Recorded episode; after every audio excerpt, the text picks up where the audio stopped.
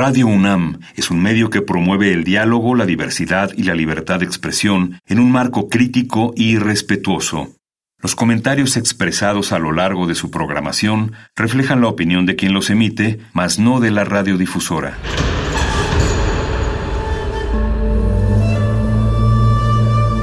Un templo para la apreciación del ser mediante el sonido. mediante el sonido para nosotros. El sol sale durante la noche. Nuestros gritos llevan la mesura del silencio. Y el descontento está lleno de baile y risas. A todo, incluso a nosotros, nos resistimos. La Universidad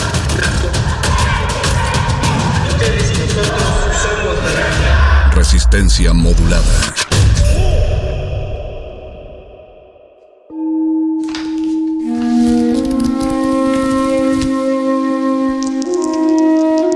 En este sótano la vida es como el Tetris. Si haces algo bien, desaparece.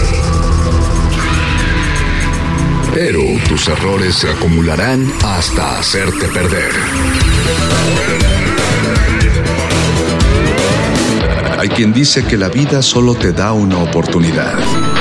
Aquí, siempre tendremos otra vida. El Calabozo de los Vírgenes.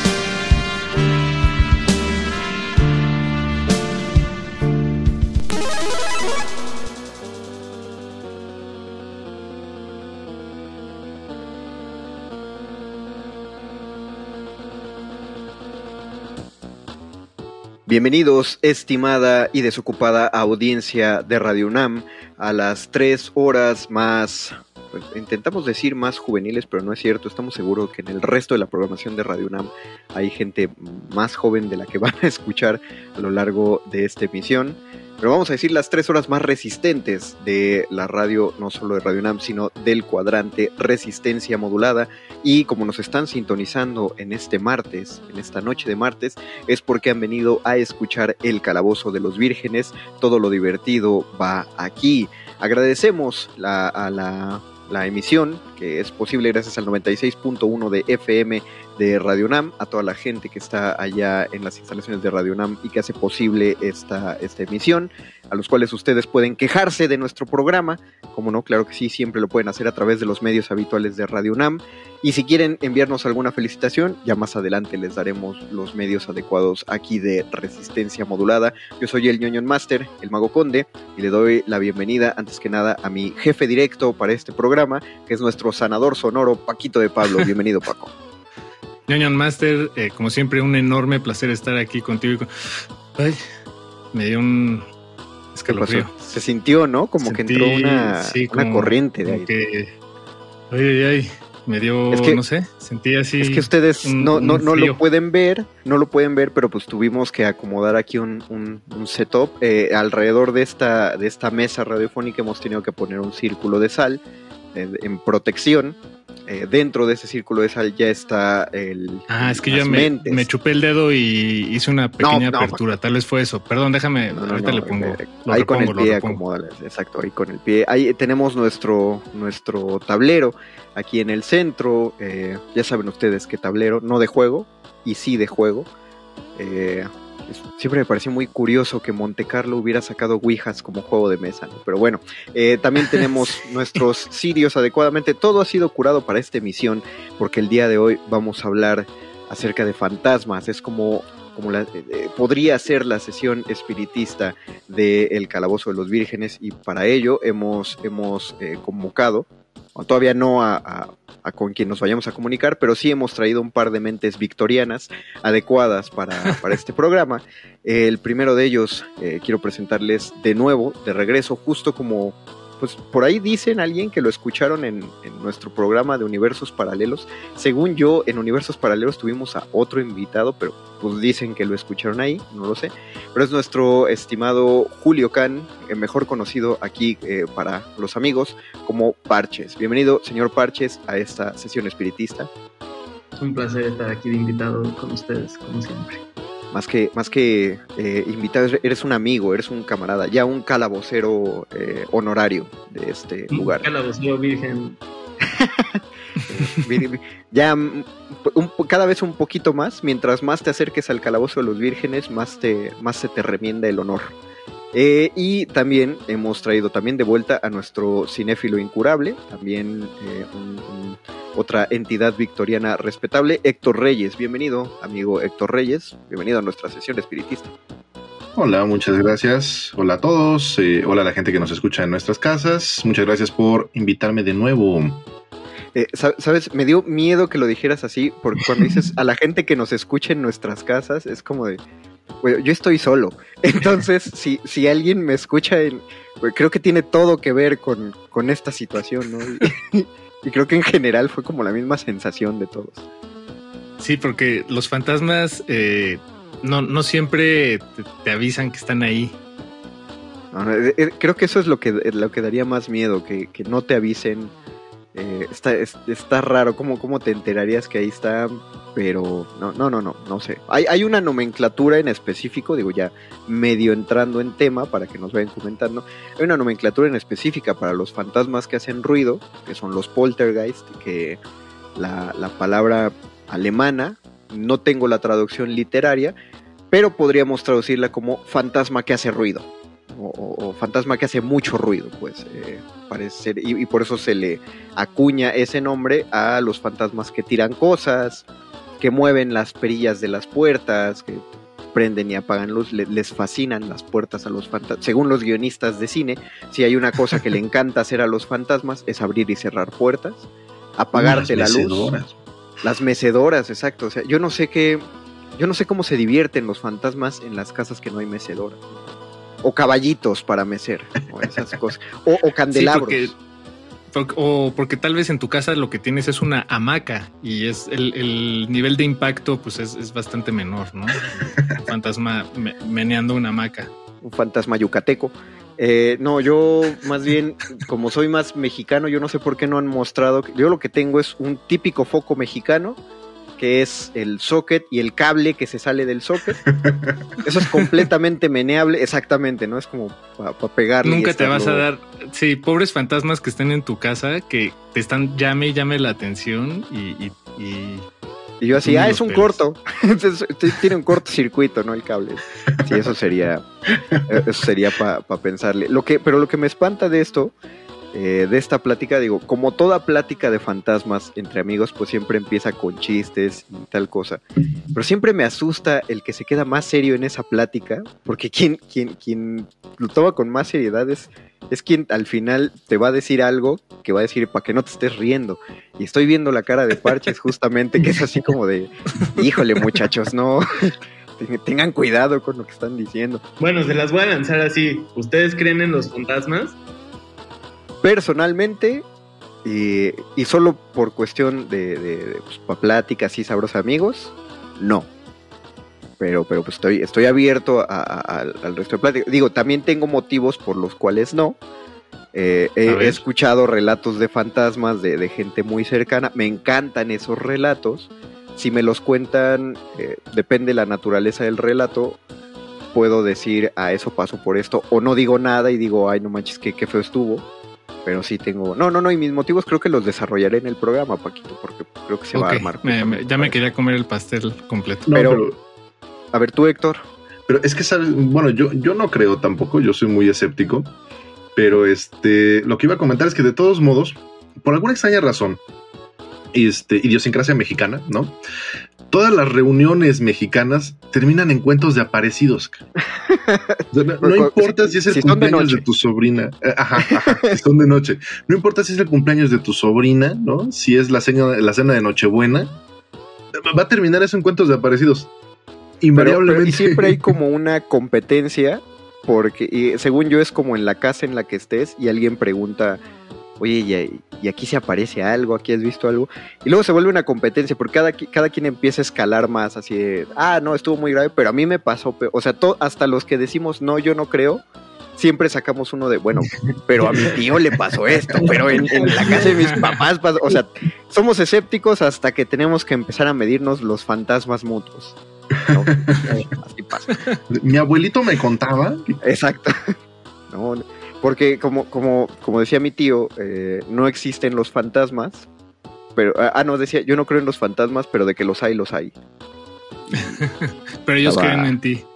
Ándale, no, es, es otra cosa. No, no, pero, pero tú, tú quédate, creen en Tú- ti. ¿Tú crees en los fantasmas parches? Sí, es que a lo mejor yo me quedé tan serio porque yo sí tendría que decir que definitivamente creo en los fantasmas y siempre, o sea, como que es algo que he tenido muy presente y que hay unos, ahora he aprendido que solo algunos, algunos fantasmas me dan mucho miedo y otros fantasmas me confortan. Pero sí como que es algo que siempre he vivido como muy real y por eso tal vez también mi expresión fue distinta por la manera No, no, que no. No, no, no, es lo que, lo que dije al principio, o sea, justo lo que me pone, me pone tenso es cuando, cuando llega alguien que dice, eh, no te rías, porque hay un motivo por el cual uno, uno no debe ser así. ¿Tú, Paquito, tú crees en los fantasmas? Yo creo que los fantasmas no son como me, me los han contado. O, pero Ajá, sí yo creo que los fantasmas no son como los pintan.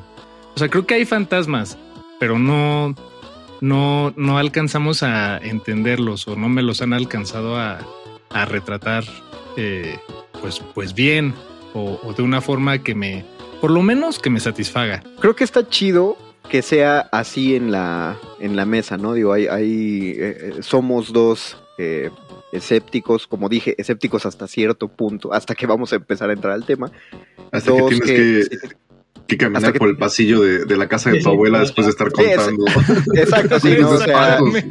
Sí, o sea, uno, yo, yo digo, yo digo, no, no creo, pero sí es como voy a dejar esta luz prendida que es la última que voy a apagar antes de irme a acostar, ¿no? Claro, está ahí la cosa es, es sie- siempre va a ser como más eh, honesto decir que sí, pero me gusta cómo está formado este panel. Ajá, Paco. O aquel momento en el que estás subiendo las escaleras y dices, no tengo por qué voltear atrás. Estoy No, seguro de que no hay nadie atrás. Pero ¿sabes qué? Voy a voltear atrás. O, Nada o- o más. voy a, o voy a mirar de reojo, nada más tantito así. Nada más ver. tantito así. Está como todo está normal, no hay nadie.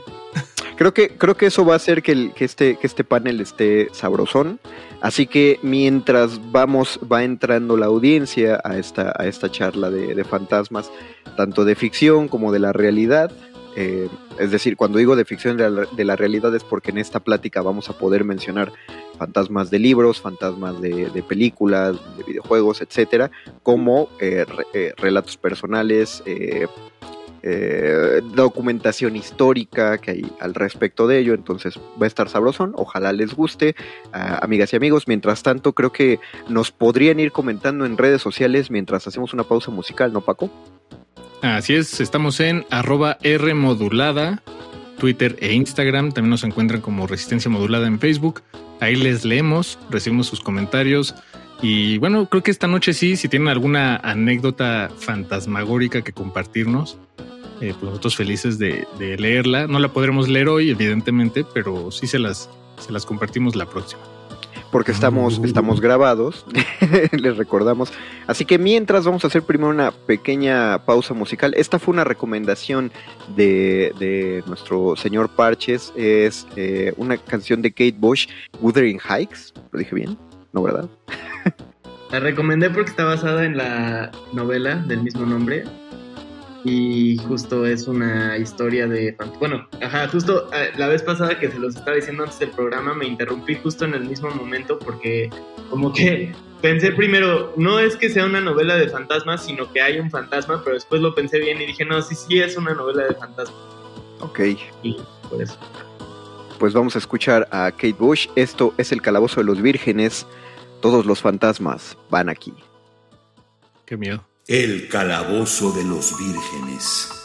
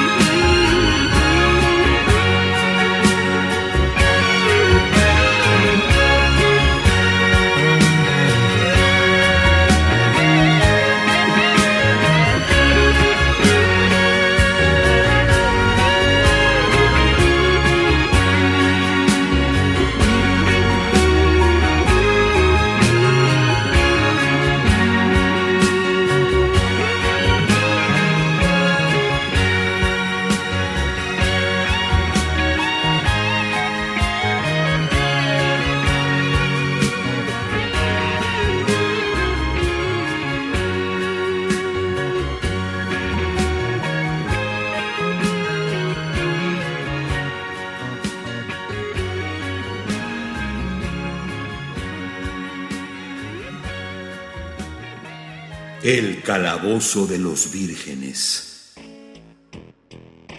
Regresamos al Calabozo de los Vírgenes, a nuestra emisión acerca de fantasmas. Lo que acaban de escuchar es Kate Bush de eh, su canción Wuthering Heights.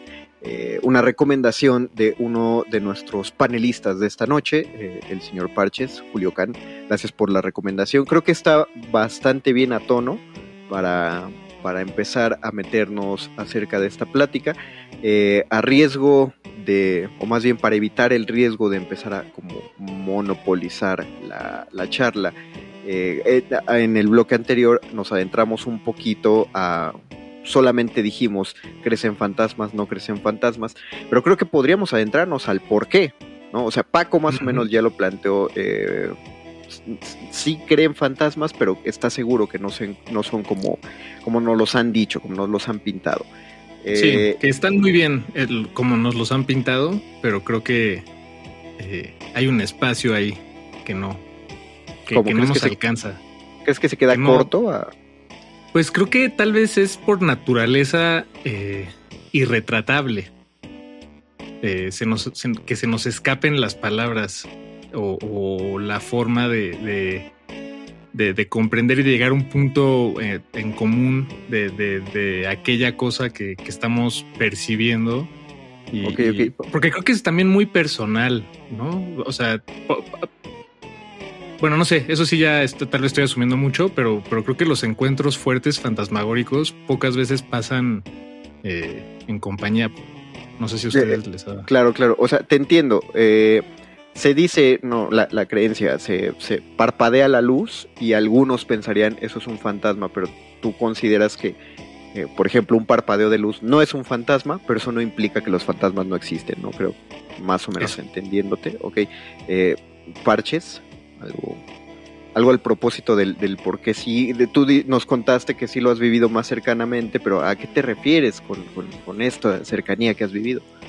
Sí, creo que, o sea, sobre lo que decía ahorita Paco, creo que como que hay algo que se pierde en los relatos de fantasmas, hay algo de la experiencia que se pierde cuando la relatas, ¿no?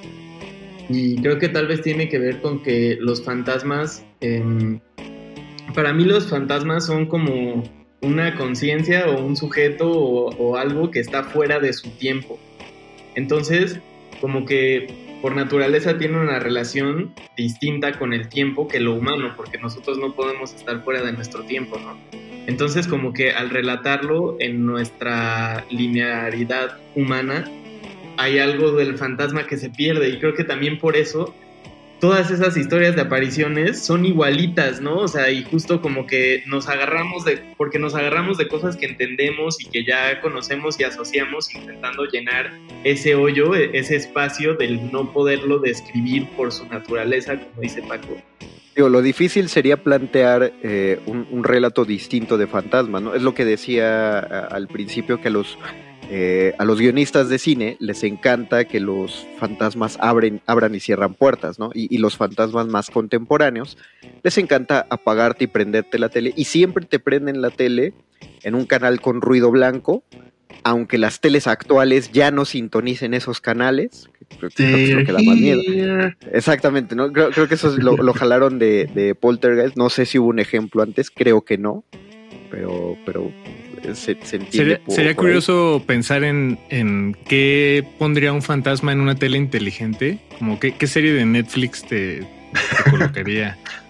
Ah, Exacto, o sea, o más bien cómo haría la malfunción, ¿no? De, creo, por ejemplo, que se han intentado hacer historias de fantasmas a través de internet, a través de la computadora. Que creo sí, que está no la son- de. Eh, hay una que, que salió eh, a inicios de la pandemia, ¿no? Del año pasado, que, que sucedía todo en una sala de Zoom, una película. On Friend se llama. No, esa es antes. Este, esa es, bloquear amigo. Eh, Ajá, no, no, esta es una que sucede en tal cual en Zoom, en, o sea, en la plataforma de, de Zoom. Todo se ve desde Zoom, toda la película. Y es una sesión de un grupo de amigos. eh, todos están en, en cuarentena, de hecho. Eh, no recuerdo si están en Londres o en Estados Unidos. Y, y, bueno, se les atraviesa un fantasma, pero a, a todos, por parejo, a cada uno en su casa, en la soledad. La, la verdad sí la recomiendo. Ahorita les doy el, el nombre. Pensé que tal Ok. vez me lo iban a dar. Eh, yo quiero, yo, yo quiero empezar con un, un relato, sí de fantasmas, pero eh, de los fantasmas desde mi, mi perspectiva, lo que me, lo que me vuelve un tanto escéptico. Eh, es curioso, tengo que aclarar antes que con lo que han dicho Parches y Paco, eh, lo que se construye es claro, las pruebas que yo tengo para decir no existen los fantasmas se basan solo en, en- en eso. Eso tampoco determina que no lleguen a existir, pero bueno, es, es el relato de las hermanas Fox. Eh, es una historia del siglo XIX. Eh, las hermanas Fox eran unas, eran, eran tres hermanas, pero todo empezó con dos de ellas, una de 13 años y una de 15 años.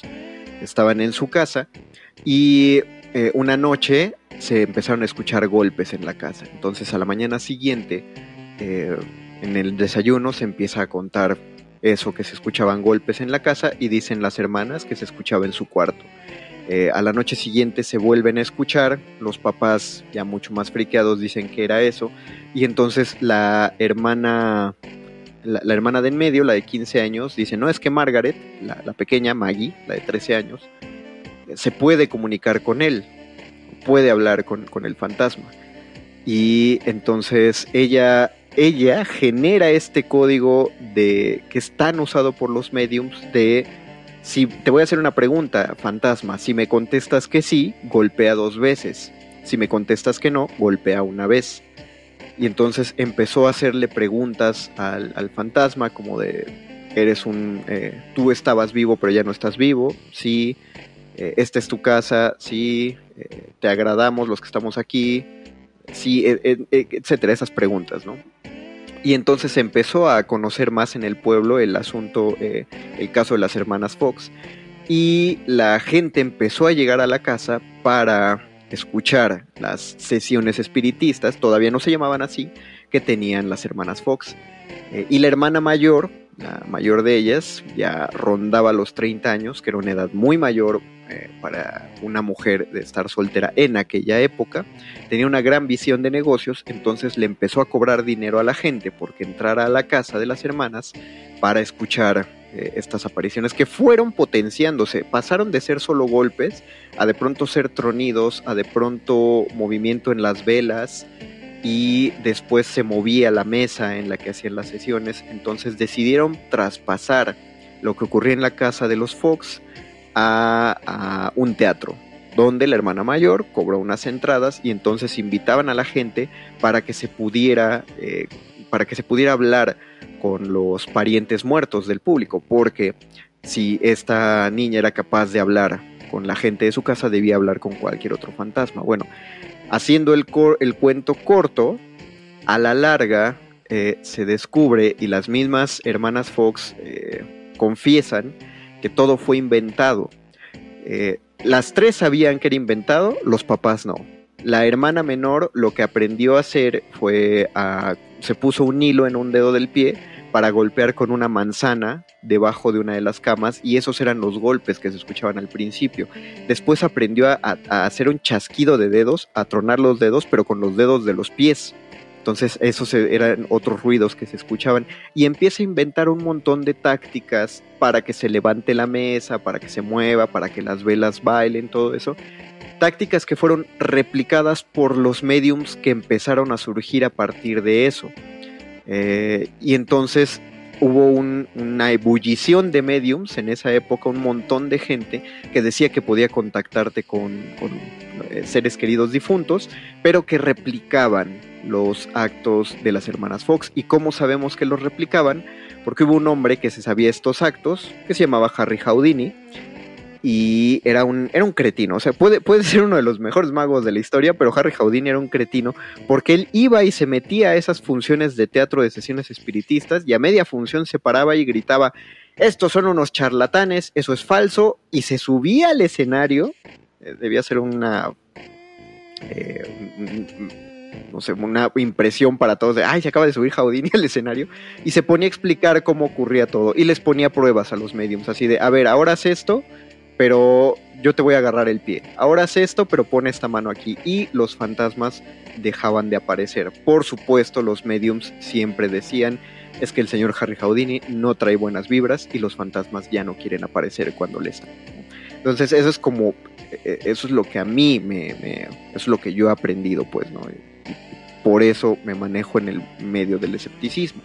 Pero como lo, ya lo dijeron Parches y Paco, eso no implica, el hecho de que haya pruebas de que son, esos no son fantasmas, pues no determina que no existan finalmente. También podría haber la posibilidad, ¿tú crees, de que sí fueran fantasmas? Yo, de, personal, de este ejemplo que acabo de dar, no lo creo. Pero de este ejemplo, o sea, sí, sí tendría que- Por ejemplo, si te ahorita nos, me gustaría que nos contaras algo de lo que tú, de, de- de los relatos que tú sabes, porque ahí, ahí podría ser como completamente diferente. No, no, no hay un Jaudini que se subiera ahí a decir, no, no, esto, esto fue por tal cosa. Tengo muchas historias eh, que, no sé, algunas tal vez requieren de mucho contexto, pero tal vez podría platicarte la vez que tuve la oportunidad de entrevistar al artista James D. Byers como 15 años después de su muerte para una revista. Eso, eso ya es como todo el contexto. Que a ver, a ver cómo, cómo estuvo eso. Bueno, el artista James Lee Byers eh, era un artista gringo que este, estuvo vivo el siglo pasado, murió creo que en los 2000 por ahí, y Ochan se murió antes, no estoy seguro. Y era un artista este, conceptual y de performance, eh, muy en el estilo de Joseph Beuys, que es otro artista muy influyente alemán, y como que tenía este aspecto medio chamánico, de que le gustaba mucho jugar como eh, con la línea entre la, pues sí, la vida y la muerte, pero también como la presencia y la ausencia, justamente.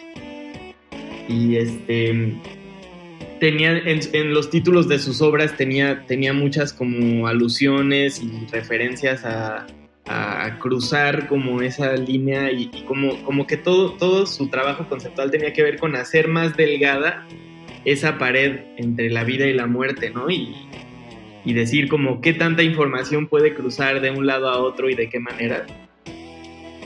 Y, bueno, él tuvo como algunas citas durante su vida que decía como cuando, es que cuando yo me muera mi trabajo cambia por completo su significado. Y no sé, como cosas que, que, que se activaban de su trabajo de cierta manera, como después de su muerte. Entonces, este, pues yo tenía ganas de preguntarle si cómo había cambiado su trabajo después de su muerte y comencé a una revista que se llama Garage, una revista de moda que me dejara este entrevistar, bueno, que, me dejara contratar a una medium para poder entrevistar a, al espíritu de James Lee Byers. Y para empezar fue difícil este, encontrar a una persona que quisiera hacer esto porque pues obviamente yo, yo quería una persona seria, o sea, sí hay muchísimos charlatanes y, y, también como que la línea es delgada, o sea, tampoco diría que los charlatanes, y es a lo que iba un poco con mi pregunta hace rato, tampoco creo que los charlatanes sean necesariamente charlatanes bajo la lógica en la que se les descubre o desenmascara, ¿no? O sea, creo que podría haber algo de fantasma ahí que, a lo mejor se arruina cuando Jaudine se sube al escenario y dice, ay, pero miren, no es así, ¿no? Y es como, güey, la estás cagando, la estás cagando, o sea, chance sí estaba a punto de pasar algo chido o significativo para alguien o que tuviera, o sea, como algo de, de, de importancia o relevancia y que tú cagaste por pensar que se trataba de lo que tú decías que se trataba, ¿no?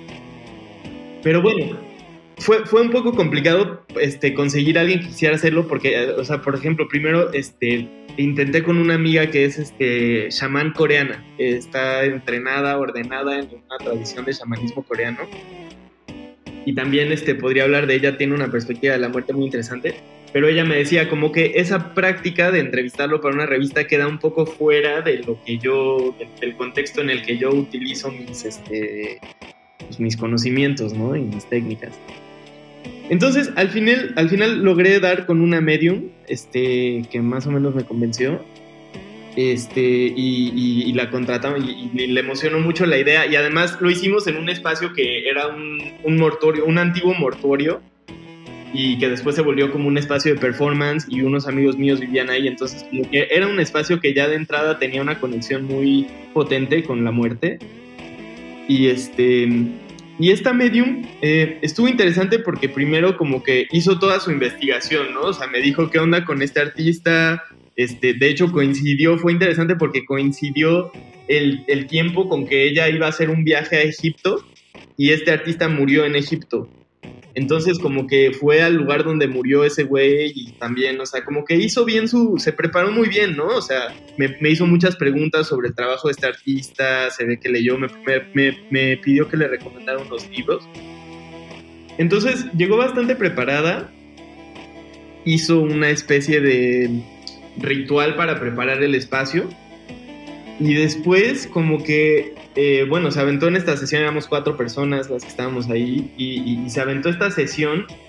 Y lo que ella estaba intentando hacer más o menos, o al menos mi interpretación de eso, era como canalizar, o sea, como el, el rango de, de, de, de cosas, de, presencia o, o, de cosas que, que estuvieran cercanas a James Lee Byers, ¿no?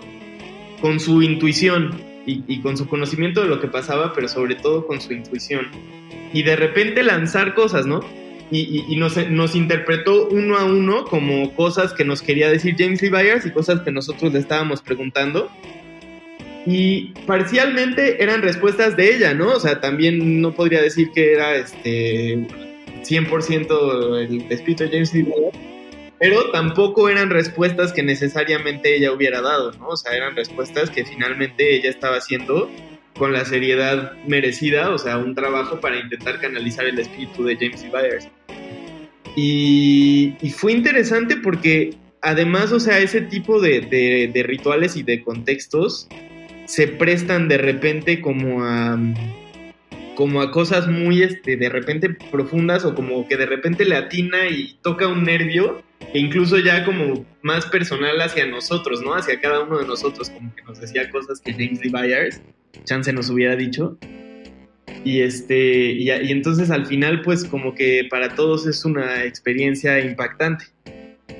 Y pues la entrevista resultó muy bien, digo, al final, o sea, como que entre todo logré editar algo bastante chido, como una entrevista para James D. Byers, pero, pero el proceso fue todo eso, ¿no? O sea, no, no solo, y no te diría que todo el, el- espíritu de James. Byers, todo el momento en el que estuvimos en contacto con el espíritu de James. Byers fue ese día, sino que te diría que fue todo el proceso, porque incluso desde antes, y ahí fue donde sí empecé a tener como esas experiencias de luces y que se prenden y se apagan y eso, lo tuve durante todo ese proceso desde que James Lee Byers este, como que entró a mi vida y, y empecé a buscar y como que sentí que se manifestó muchas veces y luego al final también como que ya después cuando mandamos el artículo se tardó casi un año en salir y como que estaba atorado y el editor me decía, no, es que tengo una nueva editora y no sé qué. Y al final justamente fue un día de muertos este, que lo puse en mi altar a James Lee Byers este, junto a mi abuelo para que se echara unos tequilas. Y justo como una semana después de eso ya salió el artículo, o sea, como que algo sentí que se liberó, chance, un- una energía que él tenía este, pendiente, no sé.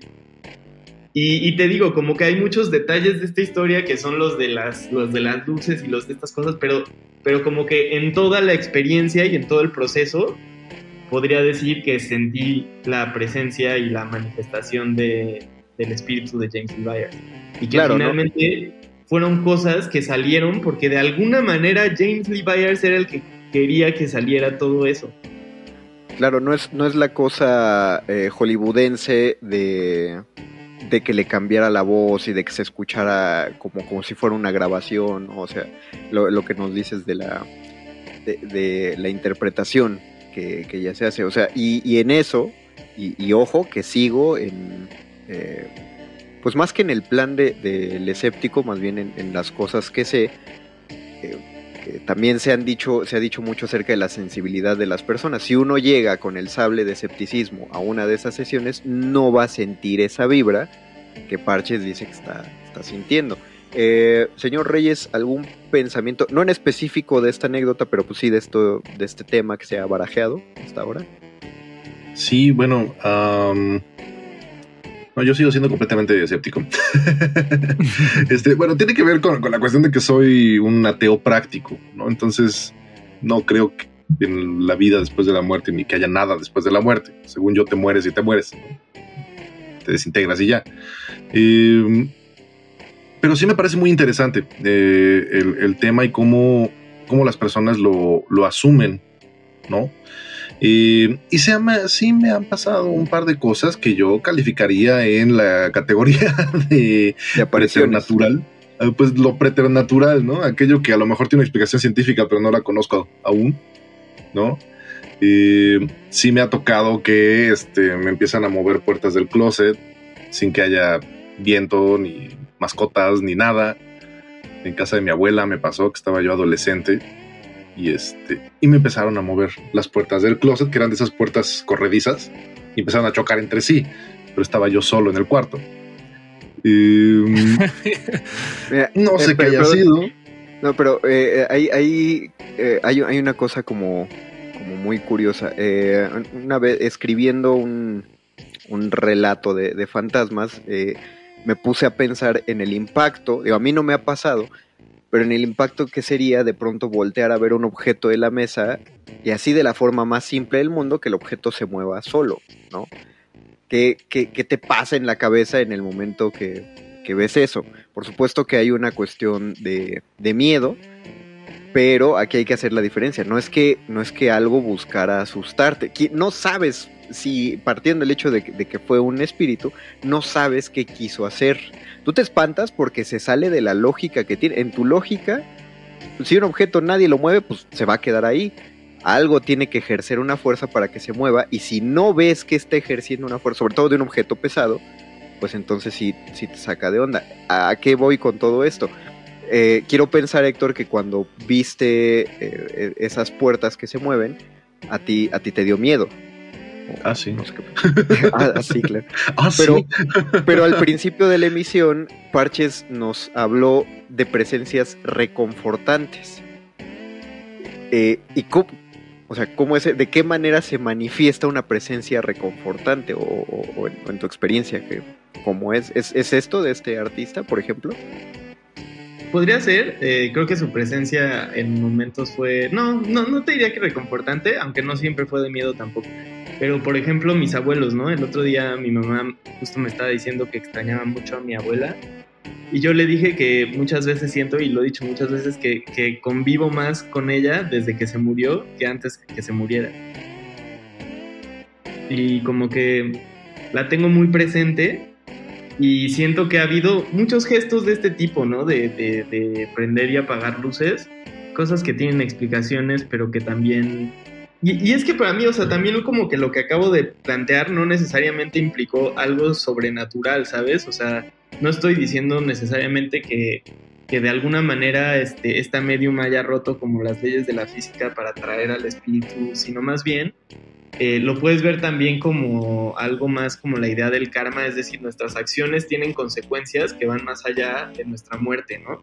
Y entonces, o sea, con James Lee Byers, si, si, si a mí me emocionó su obra y, y- y como que interpreté que, que había algo que decir de ella después de su muerte, también finalmente fue de cierta manera una intención suya, ¿no?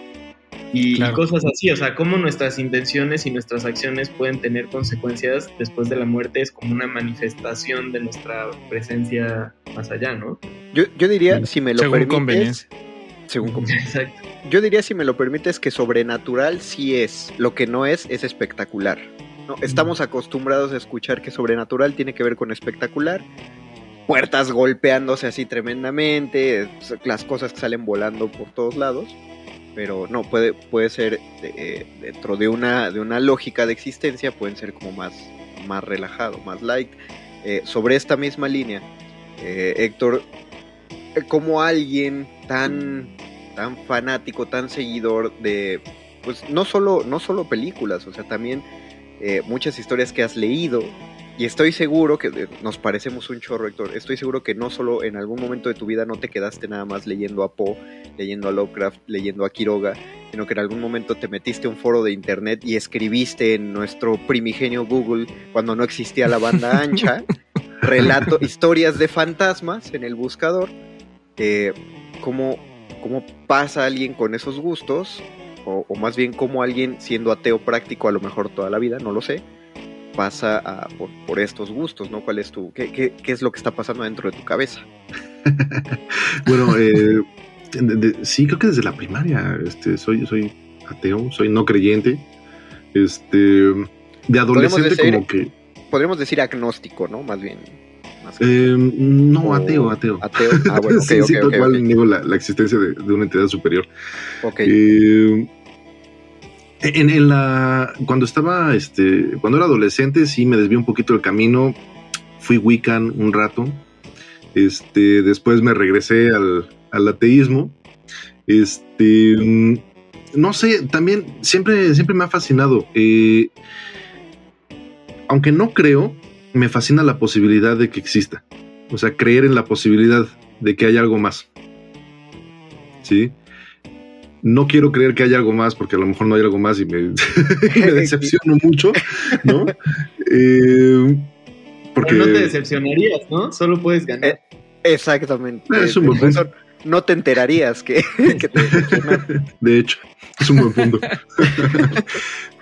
Pero sí, o sea, la, la posibilidad sí me, me parece muy, muy interesante, ¿no? Porque, sobre todo porque como seres humanos sentimos esta necesidad de pensar que hay algo más, ¿no?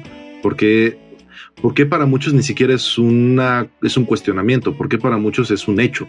¿no? Vives pensando en que hay algo más. Así como vemos quienes pensamos, vivimos pensando en que no hay nada más. Claro. Que A yo- mí yo me, creo que- me- Paco, Paco.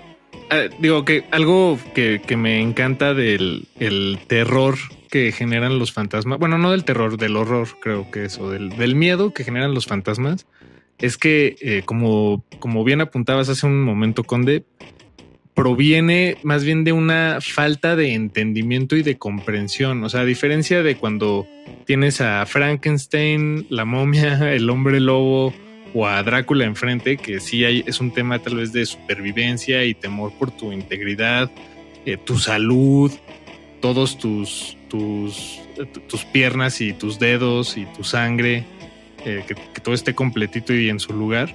Con los fantasmas, no, precisamente no sabemos.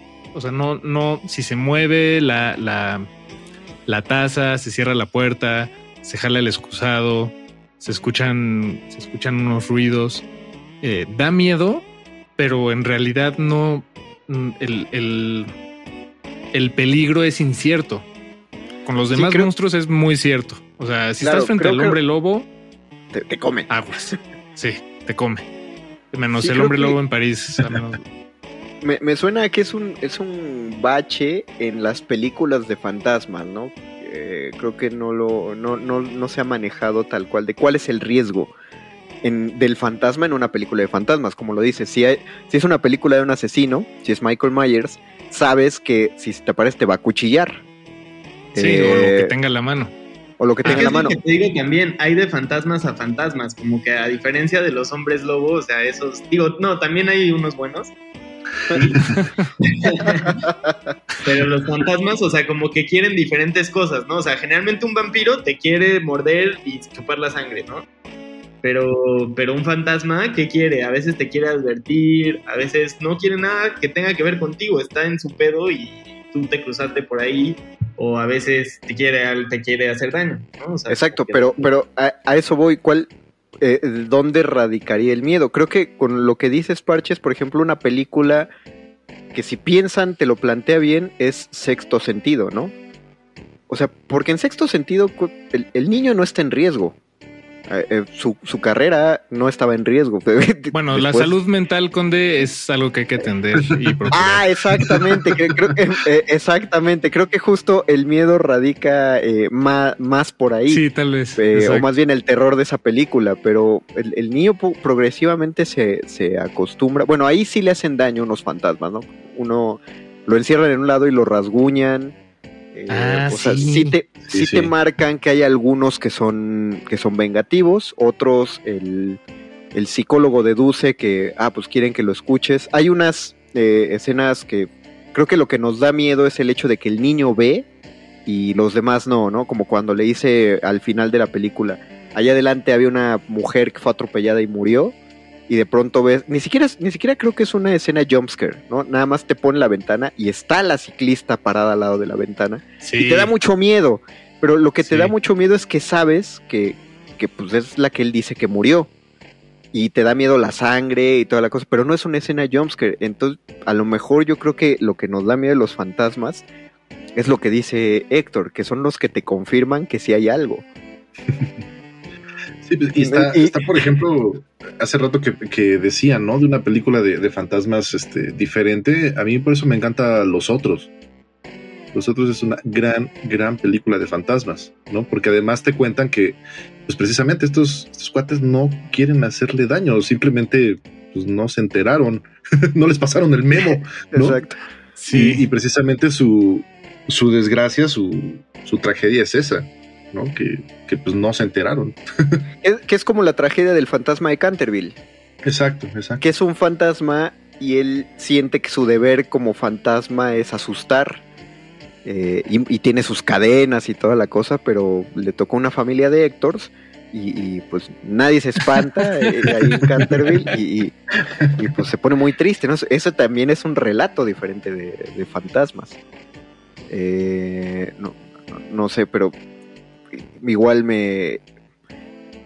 Yo creo que por eso construyen el hecho de que los fantasmas tengan este aspecto eh, terrible, como muy pálidos o con unas bocotas o con los ojos muy pálidos. No sé, creo que eso ya es lo que le agregan, pero en, en general siento que no se plantea tanto el, riesgo. o sea, ¿qué pa- si tienes un esa sería la pregunta. Si tienes un fantasma en casa, ¿qué te va a pasar?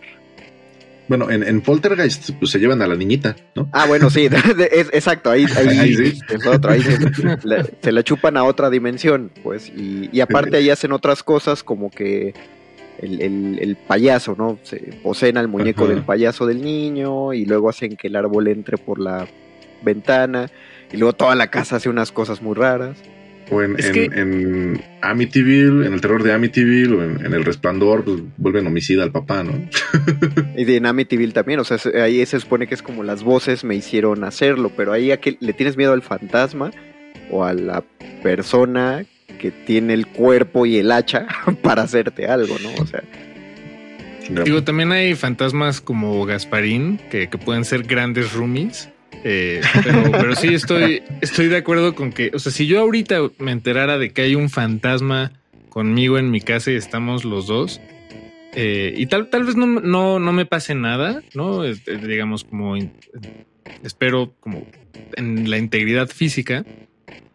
Pero, pero pues tener un fantasma con quien no puedes hablar, no te puedes comunicar y hay una muy mala comunicación, es como tener un mal roomie o un mal compañero de casa, ¿no? Es, es, este, es profundamente incómodo, no, no, no Ándale, quieres estar ándale. ahí. sí, o sea, si O sea, de estás en verdad no quieres, no está en peligro tu vida, no, no pasa nada, pero, pero ¿para qué? ¿Qué necesidad? claro, o sea, si estás senta- eh, acostado en tu cama y ves que hay alguien parado en la entrada, aunque no te vaya a hacer nada, pues sí es como de, ¿qué haces Exactamente. ahí? Me estás viendo dormir, ¿no? Y, y eso, digo, hablando como en las llevar- cuestiones- Es como llevar 25 años de casado con alguien que no querías. Exacto, y no conoces y no platicas. Sí, claro. sí, completamente. mm, Solo, solo El tendría que. es que siempre quieren algo. O sea, a mí lo que me da miedo Claro. es que no sé qué es lo que quiere. Claro. O sea, no, no, no es un, los fantasmas no están ahí así como nada más. O sea, tienen como una misión, un mensaje o, o algo que se les quedó, o un sufrimiento. Entonces, eso es lo que me aterra a mí, como no saber cuál es su intención y qué, qué quiere y por qué está ahí. Pero entonces te, como que te desespera la empatía, ¿no? Con el, con el fantasma. Porque no es tanto O sea- que tú estés en, en- en peligro, sino que sientes, pues, sientes feo por él. O sea, en parte como que me siento involucrado porque si yo estoy viendo el fantasma, o sea, como es tan raro, ya estoy yo ahí y ya tengo algo que ver yo y Chance quiere algo conmigo y Chance también, o sea, lo que es lo que quiere eh, tiene que ver conmigo o me puede hacer daño, eso me da miedo también. Claro, creo, creo, creo, creo que sí tiene que ver, como dice Paco, con la salud mental. Y, o más bien, así lo manejan en las películas. Por eso las de fantasmas son más de jumpscare. ¿No? De, de pronto te volteas y está parado a tu lado y eso te espanta. Y vivir constantemente con esos sustos, pues creo que eso sí fue, puede ser lo que te, te vaya alterando. Creo, No, creo, quiero pensar. seguramente- Eh, se- Seguramente hay, hay fantasmas que, como lo dicen, están sufriendo y son de esa gente que cuando se siente mal quiere que los demás se sientan mal. Y entonces te van a hacer sufrir a ti también porque ellos están sufriendo y no pueden dejar de hacerlo. Eh, eso, eso sí le preguntaría a Parches, o sea, no sé, dentro de esta concepción, pues hay, hay personas tóxicas, entonces eh, seguramente sus, sus esencias se mantienen tóxicas, ¿no? Sí, Eh, además, o sea, si eres un fantasma es porque te, o sea, te quedaste por una razón, ¿no? O sea, Exacto. no eres el tipo de persona que murió relajada como, ah, qué la plenitud, ¿no? No, eres alguien que no solo se quedó con pendientes, sino que con suficientes para aferrarse a la vida, o sea, como que, o aferrarse a este plano más bien. En, en- Entonces sí, o sea, no, no, no suelen ser personas alivianadas y tranquilas. en un, en un, en otro, en un muerde lenguas, que creo que es el que van a escuchar, o se escuchó, van a oír mañana, me parece, eh, analizaba un relato de fantasmas de un youtuber, donde es un fantasma de un hombre que murió quemado, eh, pero murió quemado por incompetente, ¿no? O sea, se quemó a sí mismo porque no hacía bien su chamba. Y el relato termina en que al lugar donde murió llega una mujer embarazada y el feto muere por quemaduras termales, que me fui enterando en ese relato, que es cuando una mujer embarazada o el feto se expone a una gran temperatura y básicamente se cocina dentro de ella. Y lo que yo decía de ese relato es que rompía la lógica, no estaba bien hecho porque se rompía la lógica, porque la lógica es eso, que el fantasma está eh, atrapado en la tierra porque tiene un pendiente y en muchos casos el pendiente es la venganza. Vamos a pensar que el pendiente sea la venganza. Pero en este caso este fantasma no tenía de qué vengarse porque pues fue por su propia mano y no es como que nadie lo ayudara a, a no morir, ¿no? Solamente se quemó por sí mismo. Entonces, ¿qué tenía de pendiente? ¿Abortar a alguien? o está, está débil ese, ese relato, es solo como, como metido con calzador esa, esa muerte del final. Pero sí, yo había leído, perdóneme, esto que, que dices, este Parches, que es una idea que se tiene del- de- desde que se creen los fantasmas. El espíritu está en el plano material porque necesita, necesita algo, necesita eh, solucionar su motivo de vida. Y como la vida no le alcanzó, pues eh, es- es- queda trabado. Que es también el, el planteamiento de sexto sentido. Exacto. Ayúdalos, que se conozca la verdad y para que se vayan a descansar. Y casi siempre, ¿no? Eh, Se aparece en todos los relatos, se aparece un fantasma, van con el padre y el padre siempre les dice, préndele una veladora. Y, y podemos ser lo más pragmáticos, la- una cosa que es muy mágica de México, eh, lo que dice Héctor, siempre hay como esta, esta cuestión creyente, subyacente en todos, porque siempre en los accidentes de carretera no sé de dónde salen y creo que muchas veces sale de las patrullas. Siempre que alguien fallece en un accidente y está en la carretera, no falta, aparte de la sábana, unas veladoras, ¿no? Cerca, de, cerca del cuerpo. Es como un... O sea, de- nos damos cuenta de que dentro de esta escena del crimen, dentro de este punto oficial, hay unas veladoras, ¿no? Hay una creencia ahí de por medio que por, por algo tiene que estar. Y nadie va a llegar a juzgar y cuestionar y decir, ay, quiten estas veladoras. No, no, lo van a dejar. Eh, pues estuvo bastante, creo que estuvo bastante interesante la plática, creo que estuvo muy sabrosa. Lamentablemente, eh, pues somos, eh, la, la no- la noche es corta, tenemos que ceder el espacio radiofónico a, la gente de, de Resistencia Modulada, quedan dos horas, por favor quédense a escuchar, pero yo voy a agradecer profundamente a esta, a esta plática muy mesurada y, y siempre respetuosa que nos regalaron eh, el señor Julio Can. Eh, muchas gracias Parches por haber estado esta noche. Gracias a ustedes. Y, y Héctor Reyes, el cinéfilo incurable, muchas gracias por haber vuelto al Gracias a programa. todos. Paquito de Pablo, Gracias a todos. gracias, gracias Paco. No, hombre, muchas gracias a ustedes. Nosotros nos despedimos, eh, se quedan, nos escuchamos la próxima semana. Hasta el próximo Calabozo de los Vírgenes. El calabozo de los vírgenes.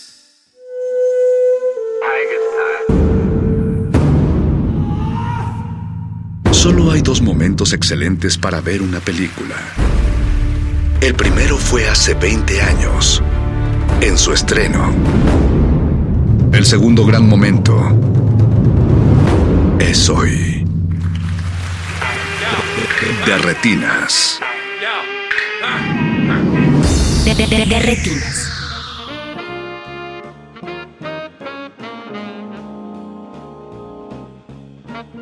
Bienvenidos a su cabina cinematográfica. Mi nombre es Rafael Paz y vamos a estar hablando de cine aquí en Derretinas hasta las 10 de la noche. Como todos los martes, muchas gracias a Mauricio Orduña que se encarga de producir este espacio y a todo el equipo de Radio Nam que hace posible su transmisión. Chicos, hoy tenemos un programa bastante especial porque como todos los años vamos a recibir a Abraham Castillo de Mórbido que viene a hablarnos de la programación y de todo de lo que habrá en esta edición 2021 del Festival Mórbido. Abraham, buenas noches, ¿cómo estás? Buenas noches, Rafa. Eh, encantado de estar de regreso en Derretinas. Como dices, ya es una tradición y son de esas tradiciones que yo agradezco y pues fe- feliz de poder compartir con tu auditorio en nuestros platillos cinematográficos que tenemos para ustedes. No, y que justo va a ser, creo, el plan perfecto para los que están en la Ciudad de México y se van a quedar en el, ahora que en el puente de Día de Muertos, ¿no? Sale mucha gente y la ciudad se, pues baja un poco la revolución. Entonces, creo que es un buen plan ir a Mórbido. Definitivamente, y aparte, pues nada, que creo que podemos regresar a salas un poquito más tranquilos, menos estrés.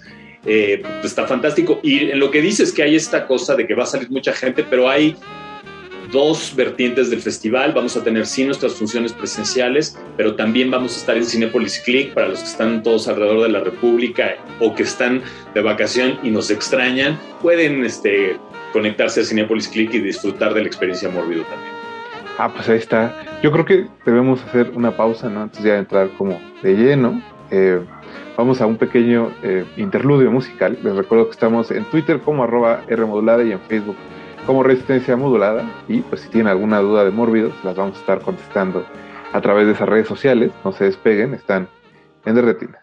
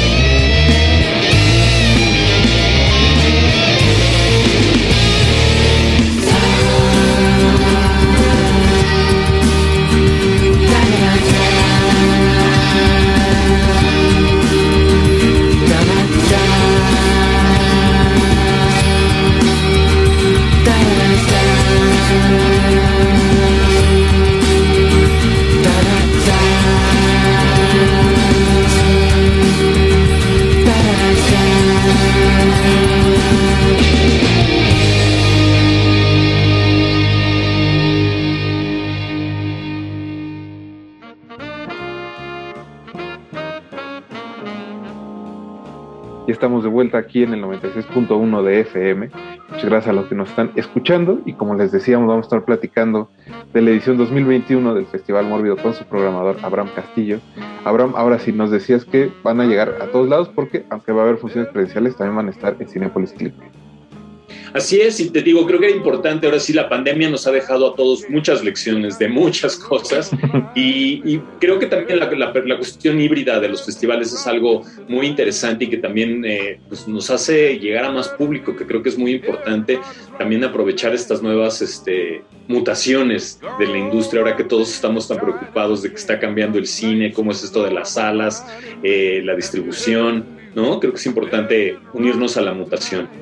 Y como dices, creo que una de esas grandes enseñanzas es que el cine ante todo se tiene que compartir, ¿no? Y aunque es muy chido ir de festival, pues no, no hay nada como que la gente pueda ver la mayor cantidad de películas posibles sin, pues de la manera más cómoda posible, ¿no? Eso a veces significa que no tienes que salir de tu casa.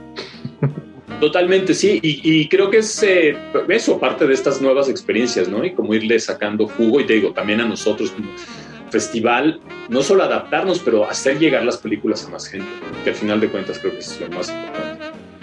Abraham, empecemos yo creo con eso. Que ahora sí que qué selección hay destinada a Cinepolis Click.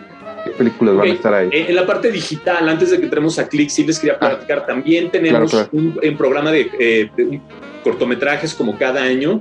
eh, van a estar a través de Mórbido TV y la app eh, de Mórbido TV que se llama Umbra. eh, y que creo que no se lo deben de perder. Creo que los cortometrajes son de esos espacios semillero donde los talentos del futuro los vemos y tienes esta idea de qué viene. Y hay voces importantísimas. Tenemos cinco bloques de cortometraje este año. Eh, les platico rápido. Tenemos el primero que se llama El Tácito Antagonista, donde hay historias de fantasmas. Eh, tenemos ahí un corto que acaba de ganar Sitges, un corto de un taxista suicida, en fin, historias fuertes y que esperemos los aleje del licor de autoayuda y mejor dedíquense a ver estas historias que los ayudarán en su autoestima. Luego tenemos otro programa que se llama Vástagos y Progenitores, puras historias alrededor de el ADN que tenemos eh, y que recibimos de nuestros este, padres y que a veces nada más complica las cosas. Bueno, es- ese creo que es un tema en el que mucha gente puede participar. Definitivamente. Y bueno, y creo que, imagínate, en, ver- en tono terror, creo que hay mucho que descubrir. Eh, luego tenemos el tercero que se llama La expansiva morfología del ser. Y aquí nos gustó hacer una co- colección imaginaria de criaturas, en donde por supuesto encontramos a los seres humanos como alguna de los, peores de esta eh, colección. Y ahí hay una, hay una historia eh, taiwanesa que todo sucede en un camión, que yo creo que la gente que ve esta, este bloque de cortos, la próxima vez que suban un camión, van a checar que no haya chambos alrededor. Definitivamente, es lo único que tengo que decir. Su- El- Suena como cuarto- ese este, episodio de Los Simpsons. Pero bueno, ya me, yendo a otro lado. No, se pone, se, pone un, se pone un poquito más sangriento que un episodio de Los Simpsons, aunque sí hay de pronto excesos dignos de Los Simpsons, sin duda. El El cuarto tercero. bloque Ah, el cuarto. que tenemos, perdón, No, el cuarto, ajá, perdón. El cuarto bloque se llama Lo cáustico y lo pegajoso. Y este es, eh, creo que, la joya de la corona en cuanto a contenido gráfico, a lanzarse ¿no? al vacío y decir, quieren terror, quieren ver eh, cosas extremas, por favor, lléguense. Hay un cortometraje, dos cortometrajes aquí que a mí me dejaron frío. Uno que viene de Chile, que se llama Bestia, que seguramente a todos los que tienen eh, tendencia canófila después de ver este corto van a voltear a ver a su perrito y decir, ok, ¿todo bien? Eh, véanlo, cosa sensacional. cita con el etólogo. ¿no? Y finalmente cerrando ese, y bueno, y cerrando también ese bloque de cortos, una experiencia finlandesa que se llama La Noche de los Falos Vivientes.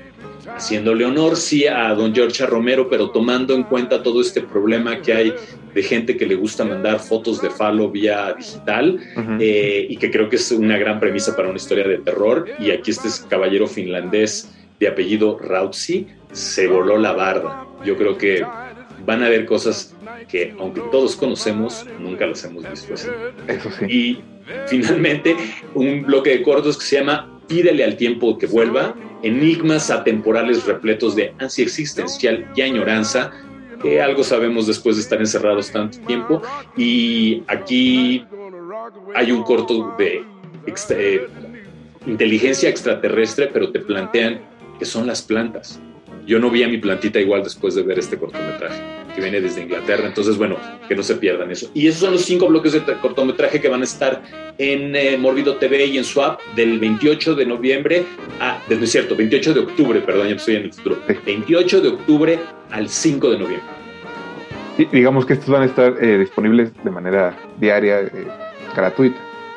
Eh, sí, van a, estar, van a estar en rotación y vamos a estar subiendo en redes exactamente los horarios en que van a estar para que la gente que esté que, cazándolos tenga acceso a ellos. Perfecto. Pues ahora sí, Abraham, pasemos eh, a la otra parte digital, que es la de Cinepolis Click. Ahí, ¿qué Perfecto. películas van a estar participando? Ok, aquí en eh, Cinepolis Click, que esta, eh, estas películas van a estar disponibles del primero de noviembre al 5 de noviembre, para que estén, ahora sí, los que estén crudos terminando la celebración del, del 31 puedan levantarse, echarse un, ahora sí, un desayuno de terror eh, para que regresen a la vida. Aquí van a encontrar estas películas. De Chile nos llega una experiencia que se llama Apps. Esto es una película omnibus, son cinco historias eh, de, yo creo que de las cinco, eh, voces eh, latinoamericanas yo creo que más poderosas que hay y todo alrededor de la tecnología, problemas eh, de terror y tecnología, seguramente todos los que han perdido su teléfono o han querido tener un teléfono se han dado cuenta. Eh, nada más para que, como un pequeño gancho, yo creo que una de las eh, lentes más salvajes que hay en el mundo, que es Lucio Rojas, el director de Trauma, él es el productor ejecutivo de esta película, tiene un, eh, un cortometraje ahí y tiene, bueno, ya saben que él tiene unas maneras tan creativas de, de mostrarnos la fragilidad del cuerpo humano, entonces para los interesados no se pierdan esto. Anótenlo si les gusta la sangre. definitivamente. Luego tenemos una experiencia eh, animada, que, se- que no por eso significa que sea infantil. Esto es una fantasía obscura medieval que se llama The Spine of Night. A todos los que les guste la onda tipo Señor de los Anillos, pero subido de tono, estas películas para ustedes. Chamanismo profundo, mucha sangre y excesos por doquier. Ok. Es- Esta creo que estuvo en South by Southwest, ¿no? Si no me Exactamente, esa tuvo su premier en Southwest y abre ahorita, en, va, a abrir en salas y, por VOD, en creo que en todo el mundo, el primero de noviembre también. Entonces, estamos como entrando en esa sección, nos, nos da mucha emoción poder como hacer lanzamiento junto con ellos. Luego de Argentina eh, tenemos eh, la premier de Bienvenidos al Infierno, la película nueva de Jimena Monteoliva, que es una película, todos aquellos que han tenido la desgracia de estar en relaciones tóxicas y que les deje secuelas, esta es una perfecta historia para que o se salgan de eso o recuerden que hicieron lo mejor que tenían que hacer al salirse de esa relación. Y, y bueno, también para que veamos por qué luego los metaleros tienen mal nombre, Bienvenidos al Infierno desde Argentina. También Jimena, bueno, a aquellos que han ido a supongo que la recuerdan porque es una de sus consentidas. Así es, sin duda, que bien que te acuerdas. Y sí, también este, esta cine argentino, porque aparte creo que todo el cine latinoamericano, que es cine que se hace como deporte extremo, porque Dios mío, cuánto trabajo cuesta sacar adelante las películas. Y Jimena ha estado desde años atrás, ¿no? Impulsando el género y nos encanta tener su película eh, más reciente.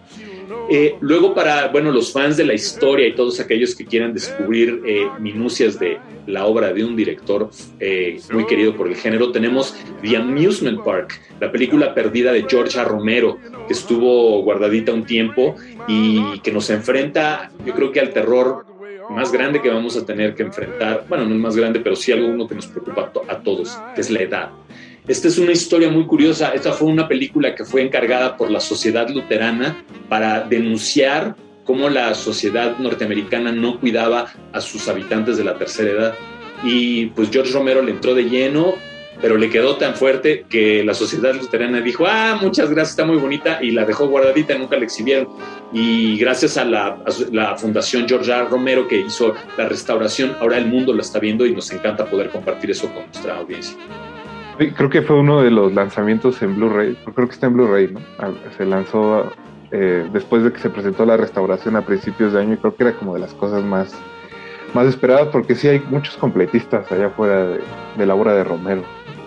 Y aparte, sabes que es muy interesante también ver, eh, digo, porque también uno, uno pensaría, George Romero hizo esto y ya, ¿no? Pu- puras películas, porque la gente piensa que después de hacer los zombies ya estaba en, en la, en la gloria financiera, y no es cierto, se la Sí, no. pasó, o sea, hubo que hacer muchas cosas, entre ellas este proyecto, y, y él siempre fue una voz eh, fuera de los estudios, aunque trabajó en algunas películas de estudio, casi siempre todas sus películas eran películas que se financiaban independientemente. Entonces, creo que sí es lo que dices, en esta, eh, para ver toda la obra de alguien y comprender también este, lo que significa ser cineasta independiente.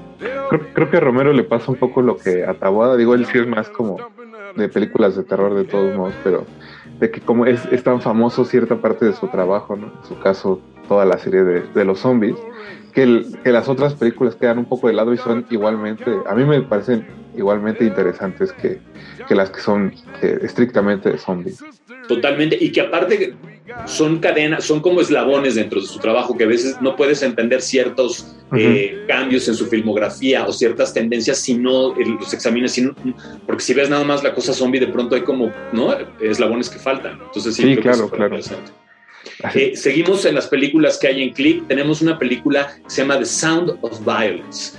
Para todos aquellos que están eh, en las experiencias aurales, el sonido, ahorita que estamos en radio, es una película de una eh, señorita que está perdiendo el oído, pero cuando está frente a una experiencia traumática, descubre que ella puede ver ciertas frecuencias, puede ver los sonidos y empieza, y eso le ayuda a contrarrestar su sordera. Y comienza esto en una espiral que la lleva primero a ser eventualmente compositora, pero luego a empezar una serie de experimentos sonoros muy mórbidos y muy sangrientos, eh, en donde el dolor eh, ajeno produce cada vez sensaciones eh, auditivas y, auditi- y- y- visuales para ella cada vez más cabronas, cada vez más sorprendentes, perdón. Entonces, sí, toda una experiencia sensorial.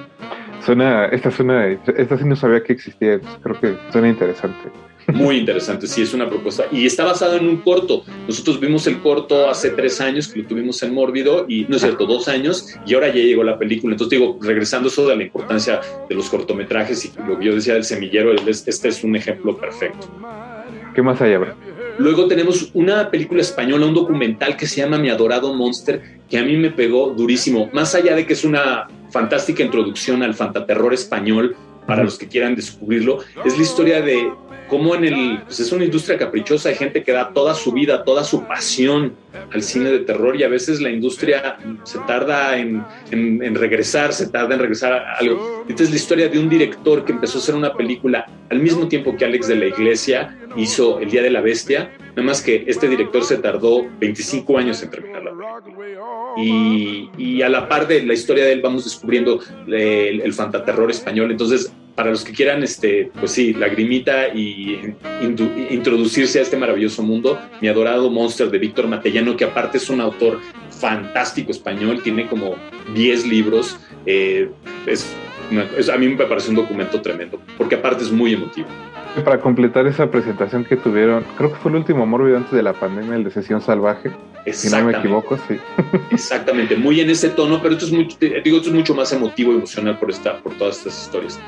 Y la última película que vamos a tener en, en, en Click eh, de la lista es una película que yo le tengo un cariño especial, no solo porque salgo en la película, sino porque la directora yo creo que es una de las eh, personas que a mí más me ha influido para bien y me me ha inspirado en mi carrera, Kierla Yanis, y estoy hablando de Woodland Stark y Days Bewitched, una historia del, eh, del folk horror, que, que, bueno, es una enciclopedia, creo que tú has, eh, has tenido ya, vas a hablar Es con Kierla próximamente. Es un documental bastante denso, pero creo que para todo aquel que esté interesado en, en por qué ahora el folk horror se está poniendo de moda, ¿no? cómo es que llegamos a esto de decirle algo folk horror, es la película que no se deben de perder. Hagan tiempo porque dura tres horas y media.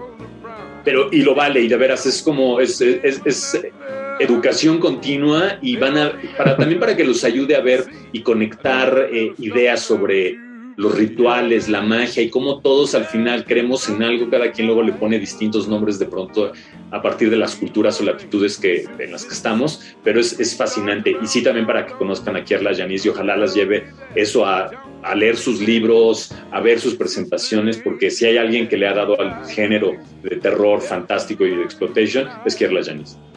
No, y, es esos, esos documentales que tienen que ver como una libreta a un lado, ¿no? porque van a querer anotar y buscar las películas. Les digo porque a pesar de que yo ya, este, pues algunas de, algunos de los títulos que están presentes, muchos otros me habían pasado un poco de noche, porque justo creo que si algo hace Kierla es, es como llegar a buscarlo todo, ¿no? Es una especie como de documental totalizador hasta cierto punto.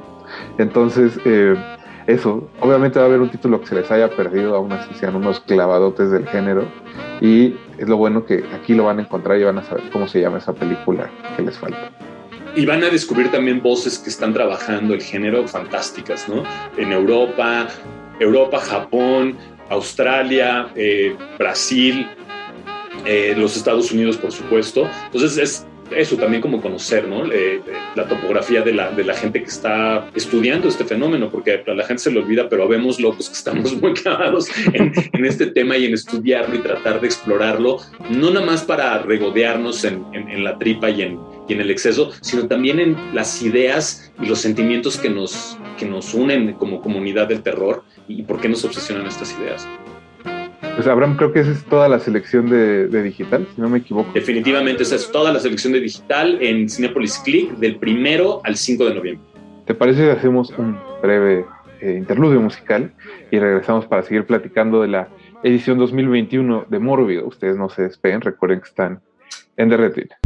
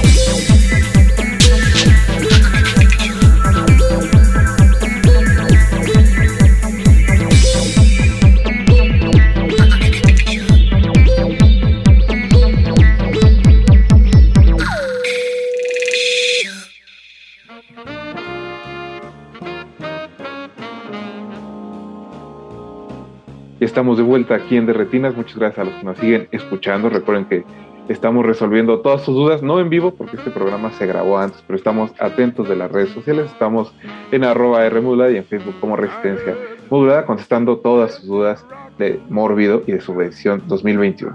Ahora ya hablamos un poco de eh, todo lo digital. Imagino que algunas películas van a repetir en la versión física del festival, que si no me equivoco será donde siempre, en el Cinepolis Diana.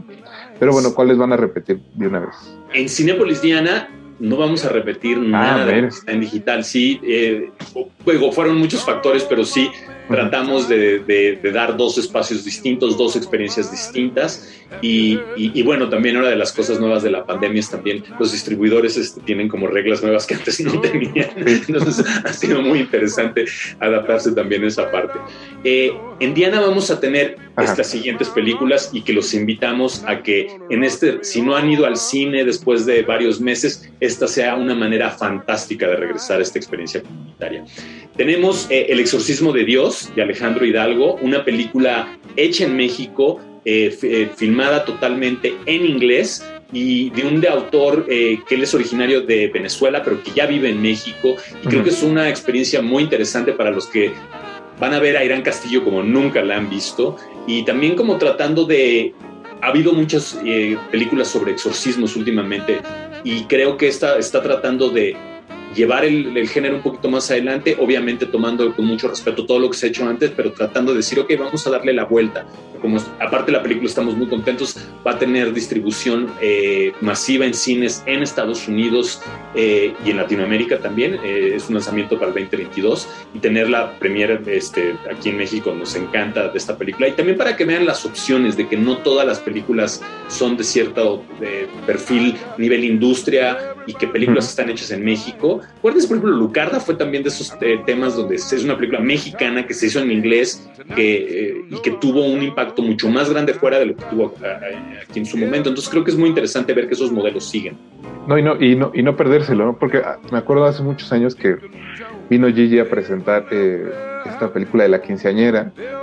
Y creo que eso lo pasó con ustedes y se volvió a enlatar. Entonces, Si no pasa, si no fueron ese día a la función cuando Abraham dijo no se pierdan esto de Gigi, es probable que luego pasen esas cosas. Entonces pongan Sí, atención. Afortunadamente esta sí va a salir Esta sí, masivo. pero Sí, a veces sí, son, mo- son- eh, hay que verlas porque sí, no son, son ventanas de oportunidad, literal. Eh, tenemos también eh, la primera eh, exhibición de la película que se va a hacer en la Ciudad de México de Los Minutos Negros, eh, que es la adaptación del- de la novela de Martín Solares. Para todos los que les guste el noir y quieran ver una, un thriller asesino serial en tierras este, pues, nacionales, no se pierdan esta película. Aparte es el regreso eh, a, a cine de Mario Muñoz, que yo creo que es un gran talento, que después de Bajo la Sal este, estaba esperando que se volviera como el hit y es una película que necesita ser revisitada y está increíble para que vean, pues sí, un creador mexicano que viene con todo. no, y bajo la sal era una película muy, muy buena. Sí, y adelantada a su tiempo por mucho. Sí, de esas cosas que, que no entiende luego uno como es que el director no sigue haciendo película. Entonces, qué bueno que regresó. Sí, aparte este proyecto fue una, fue una, fue una cosa complicada en que se tardó, tuvo muchos, eh, iba a empezar con un cast, luego se cayó, o sea, eso ha sido, costó mucho trabajo llegar a este, a este punto, entonces este, estamos felices de tener esa, esa experiencia.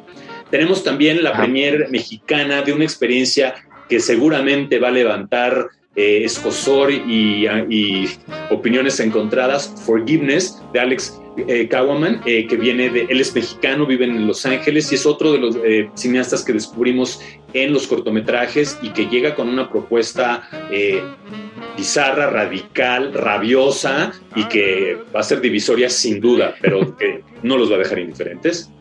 ¿De qué es la película, Abraham?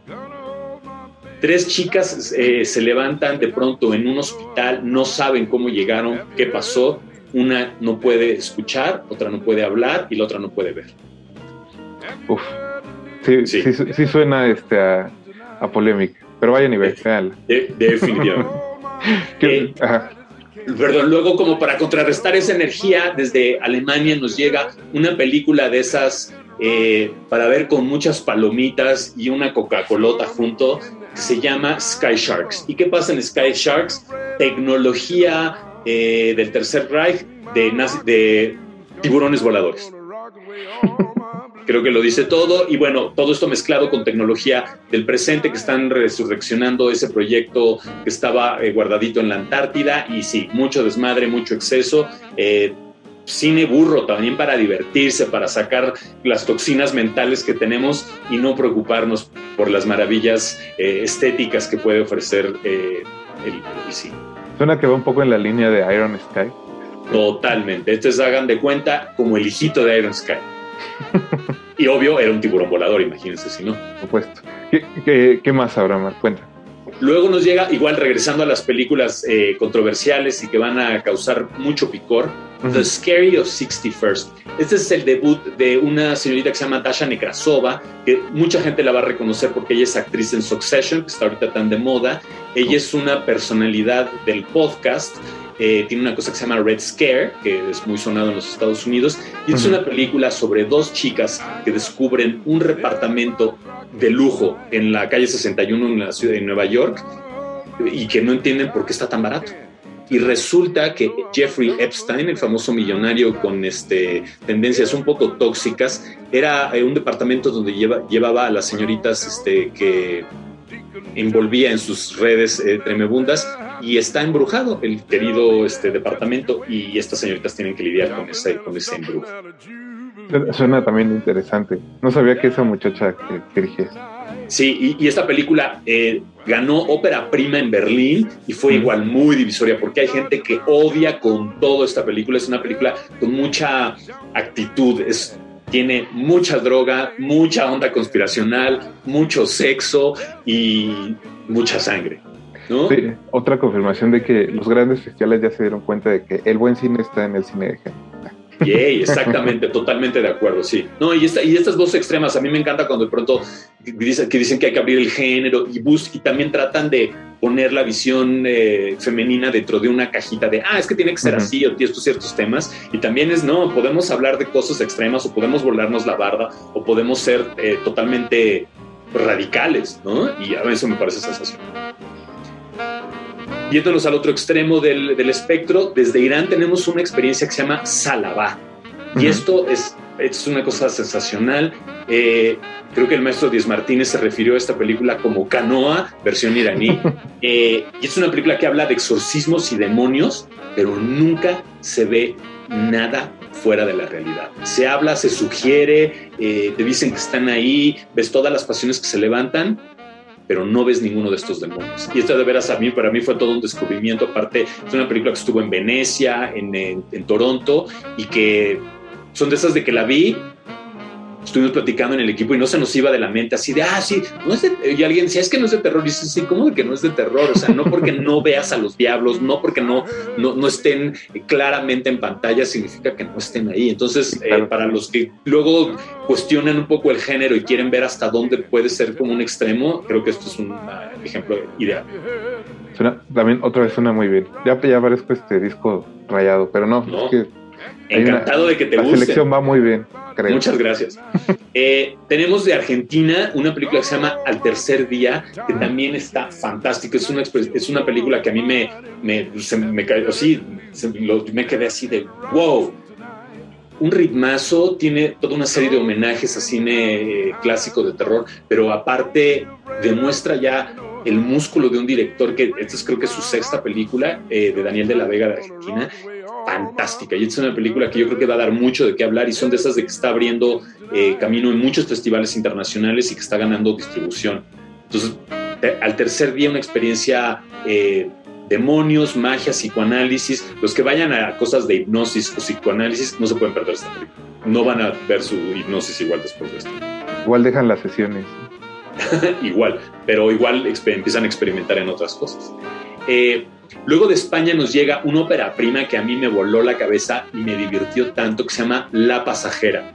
Esta es una película eh, de extraterrestres, invasión extraterrestres, eh, pero on the road, ¿no? Todo otra vez, vamos en una camioneta, en una camionetita eh, con todos los personajes y es también el regreso a pantallas de Cecilia Suárez, que yo no la había visto en un ratote, a lo mejor nada más es porque no la había visto en sus últimas, últimas filmografías, pero en esta película española ella aparece y se avienta un rol increíble y una transformación.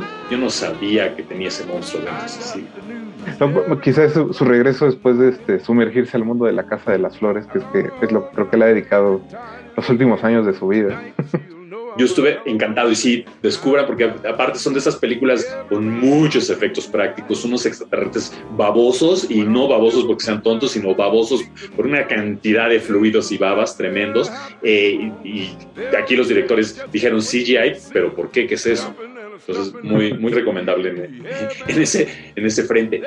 Eh, y tenemos dos películas más de qué hablar. Eh, una de ellas es, creo que la película que más eh, escosor ha causado en el circuito de festivales este año y que más eh, respuestas eh, también ha generado. La película es The Sadness, La Tristeza viene de Taiwán. Es una película, sí de zombies, pero no de los zombies a los que estamos acostumbrados. No zombies domesticados, estos son unos zombies que son ultra sádicos. Ellos no quieren comer carne humana, ellos simplemente no pueden controlar los impulsos más oscuros que se les generen, porque en, este, en esta pandemia zombie la gente no quiere comer, la gente quiere satisfacer sus impulsos más oscuros. Entonces imagínense una ciudad repleta de gente que no puede controlar sus impulsos. Lo interesante, Abraham, creo, es que digo, los, tú y los radioescuchas no lo saben, pero invitamos a Eric eh, Ortiz a hacer el programa de la próxima semana donde nos cuenta de algunas de las cosas que él ha visto a lo largo del año de lo mejor del terror, ¿no? Justo porque es el puente y para que hagan su lista de que las películas que no se deben de perder. E incluyó esta porque él la vio en el Fantastic Fest y eh, creo que, bueno, también Negrete coincidió que la había visto, creo, en el Festival de Toronto o en Locarno. Entonces, si, si quieren, parece que clavarse un poco más en esta película, en el programa de la próxima semana la van a discutir Negrete y Eric, y creo que justo la discusión es bastante interesante. Y, y, antes de salir de esa, ¿saben qué es increíble? Cine con dientes. Creo que de pronto eh, tiende a haber ciertas películas, ciertas temáticas o ciertos extremos en las películas de terror en que para mantenerlas dentro de una cierta eh, viabilidad financiera a nivel taquilla, recepción, bajan ciertos tonos, ciertos temas no se hacen. Y esta película es una película rabiosa, enojada y, que nos enfrenta mucho a los extremos, ¿no? Que, que las películas de terror creo que deben de, de generarnos y, que y les, de veras los va a llevar a lugares este, insospechados y que van a molestar. Y creo que eso es también parte de la experiencia. A mí eso es algo que me, que me, pues me llenó de emoción. Aparte, el director es un apasionado y un loco que dijo: Yo quiero acordar, yo quiero que la gente sienta un poco el sacón de onda que yo sentí cuando vi Hellraiser por primera vez y, y no se me olvida. Y pues digo, no, aquí no son demonios, aquí son zombies, pero Dios mío, sí latino, cabrón. Bueno, el cine también se trata de eso. Definitivamente, y más el de género. Y para terminar la, el, el, menú de lo que tenemos en Diana, una película que a mí me, me, voló la cabeza, que es una experiencia sensorial en todo el sentido de la palabra. Eh, yo he leído muchas sinopsis de esta película y, y, creo que son de esas películas que cada quien se va a formar su idea de qué fue lo que vio. La película se llama Mad God y es eh, el primer largometraje de un creador norteamericano, un artista, un visionario, Phil Tippett. Ahora sí que del genio. ¿Verdad que sí? No, sí, es alguien fantástico. Y la gente dirá, ¿quién es Phil Tippett? Phil Tippett es un especialista en stop motion y efectos especiales, pero gracias a él, eh, los que hayan visto el juego de ajedrez en el Halcón Milenario en Star Wars, que hayan visto los AT-ATs en el Planeta de la Nieve en Imperio Contraataca, o fue el responsable de Ed 209 en Robocop y de los bichos este, que invaden al mundo en Starship Troopers, uh -huh. Phil Tippett. Sí, creo que es de esas personas que, que quizás solo si están como muy clavados conocen el nombre, pero estoy seguro que han visto mucho de su trabajo porque ah, ahora es que ha dejado huella en, los últimos 40 años de cómo debe de lucir una criatura o cómo debe funcionar a cuadro una criatura. Él, es una de las grandes razones por las que estas cosas funcionan. Totalmente, y, un, y sí me puedo dar el lujo de decir, es un mago, este es, este es un, un, un visionario porque aparte toda esta película, que la gente lo sepa, es stop motion, no tiene nada digital, aunque Phil Tippett él mismo habla de que una de las razones que logró sobrevivir este, como el cambio de tecnología fue que él mismo en su compañía adaptó toda la cuestión este, digital y de- abandonó el stop motion. Esta película, el terminar el proyecto, porque es un proyecto que se tardó 30 años en terminar, hablando de lo que habíamos dicho también como mi adorado monstruo, o sea, de pronto dejó el proyecto porque nadie, lo, nadie quería, a nadie le interesaba, no querían terminarlo. Y entonces los gente joven que está en el estudio Tippett descubre algunas imágenes de esto y le dice, oye, ¿qué es esto? Está increíble. Y él dice, ah, es un una película que estaba yo armando y que pues la dejé. Y entonces cuando se dieron cuenta, todas estas gentes que estaban trabajando en Tippett Studios, que querían aprender stop motion, pero que ya no hacían stop motion, sino que hacían cosas digitales, y tuvieron la oportunidad de agarrar un proyecto en donde Phil Tippett les enseñara eso ahí, fue, entonces la experiencia es una, eh, es una experiencia sensacional, bizarra como nueva y violenta, hiperkinética. Y aparte son de esas películas que no tiene una línea de diálogo. Y no por eso es una película este, si- silente, porque hay muchos sonidos, mucha experiencia, pero es, es totalmente alucinógena. Eh, Pablo Guisa eh, opina que esta película equivale como a tomar, tomarte algún este, alucinógeno y tener la experiencia sin la necesidad de hacerlo. Y pues sí, creo que lleva a ese tipo de extremos.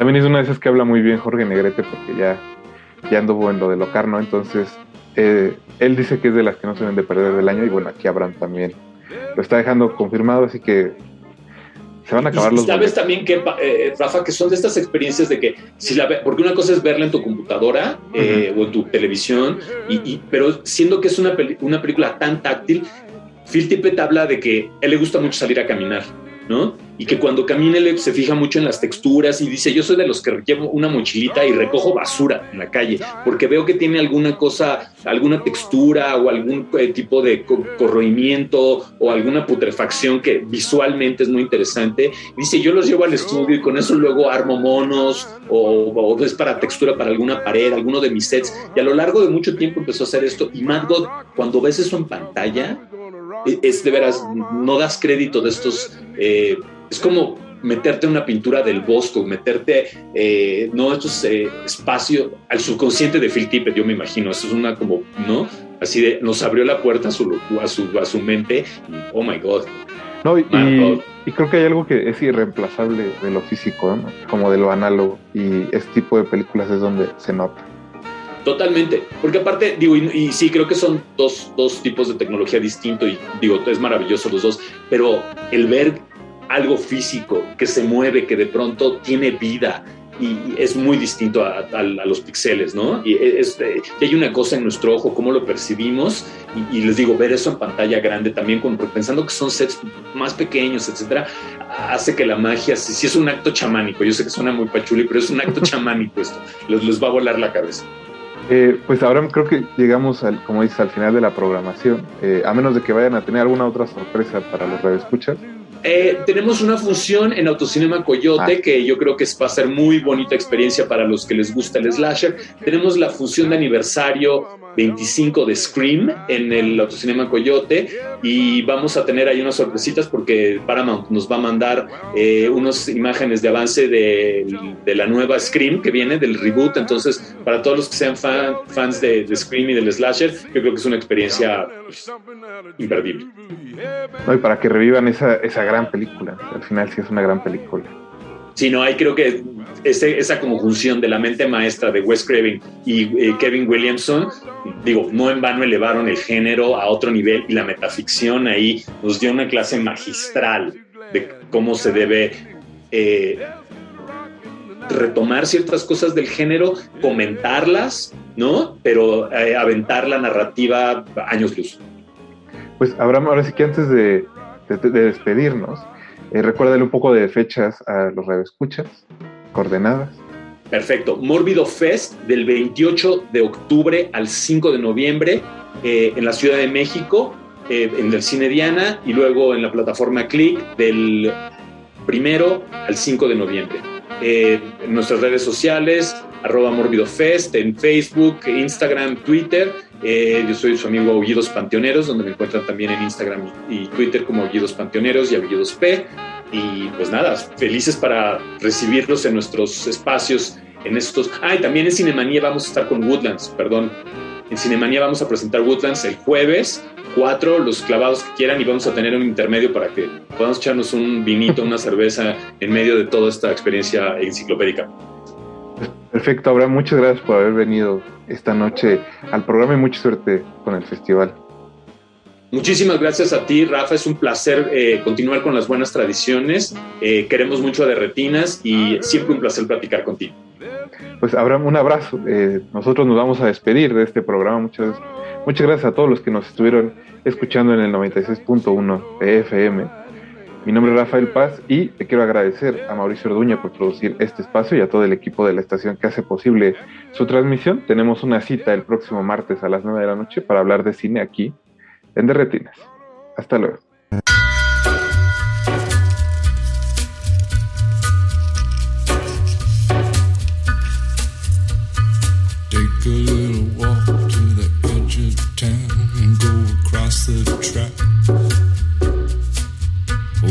Viaduct looms like a bird of doom as it ships and cracks. Where secrets lie in the and the humming man, you know you're never coming back. Across the square, across the bridge, past the mills, past the stacks. On a gathering storm comes a tall, handsome man in a dusty black coat with a red right hand.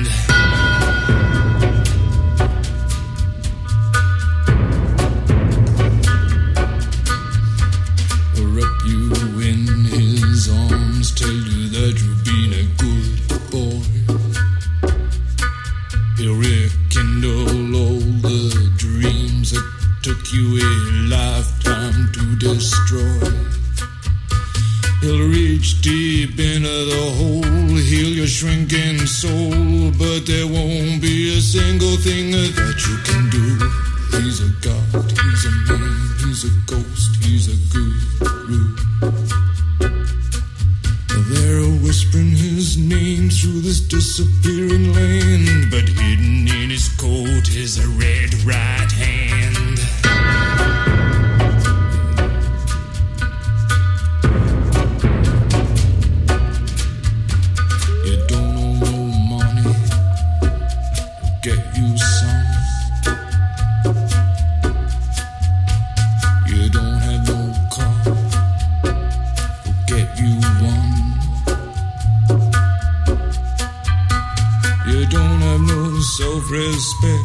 Feel like an insect. Well, don't you worry, buddy, cause here he comes uh, through the ghettos and the barrio and the barry and the slum.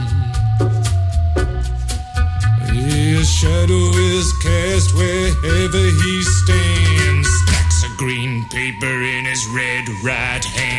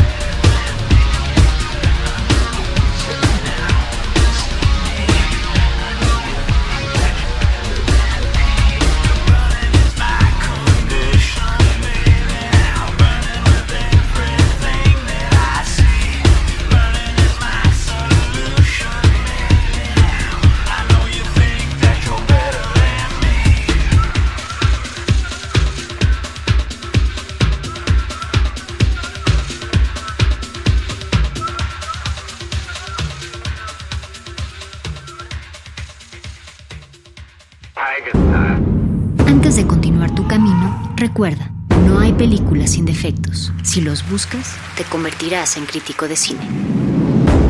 De retinas.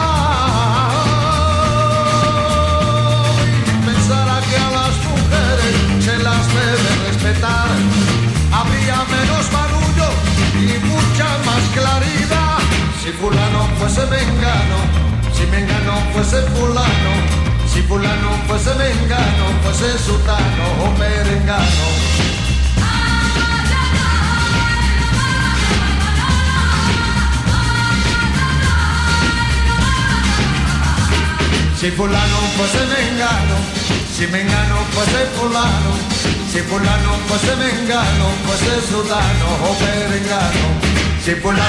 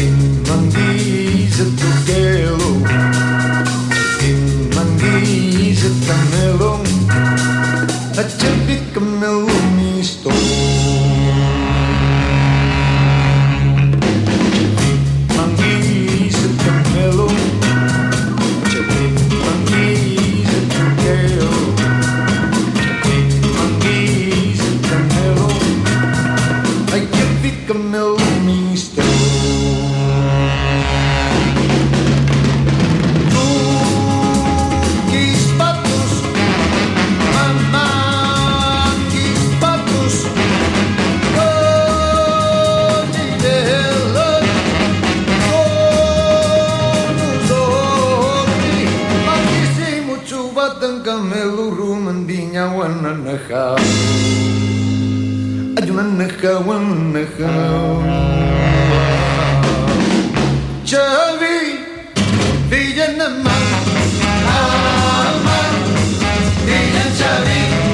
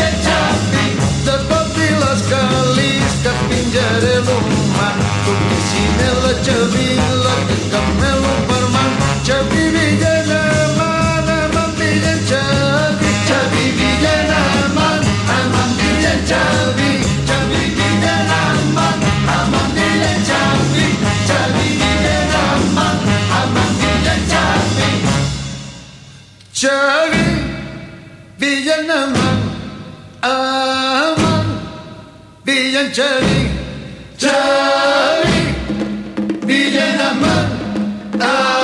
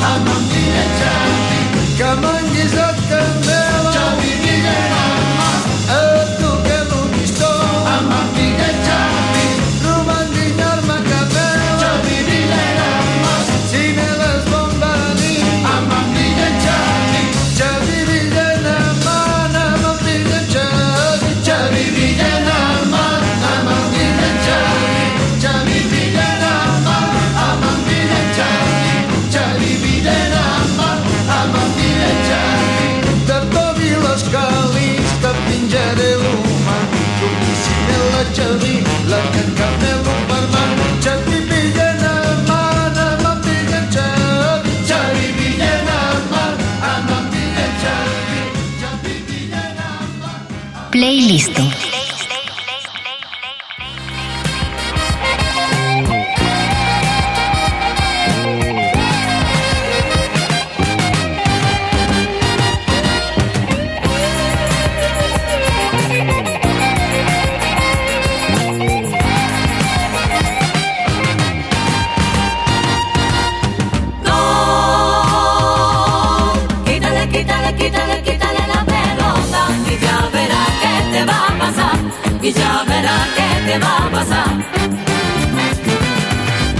Quítale, quítale, quítale, la pelota y ya verá que te va a pasar, y ya verá que te va a pasar. Los merengues le ficharon, yo no sé por qué razón, en su vida había jugado su oficio leñador,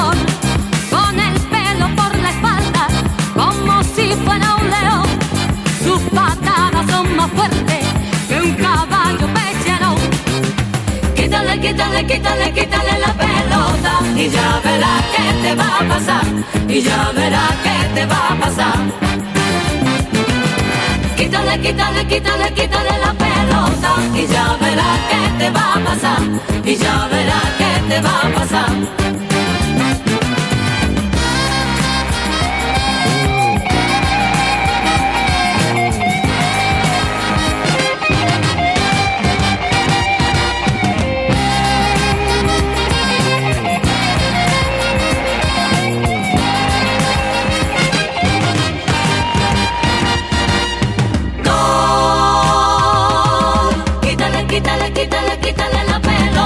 Y ya verá que te va a pasar, y ya verá que te va a pasar. Quítale, quítale, quítale, quítale la pelota y ya verá que te va a pasar, y ya verá que te va a pasar.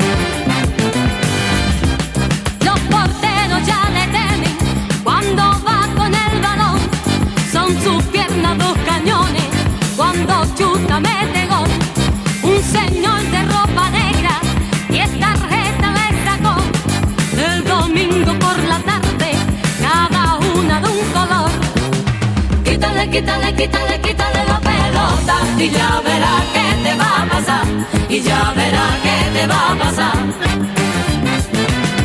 Quítale, quítale, quítale, quítale la pelota y ya verá que te va a pasar, y ya verá que te va a pasar. Quítale, quítale, quítale, quítale la pelota y ya verá que te va a pasar, y ya verá que te va a pasar.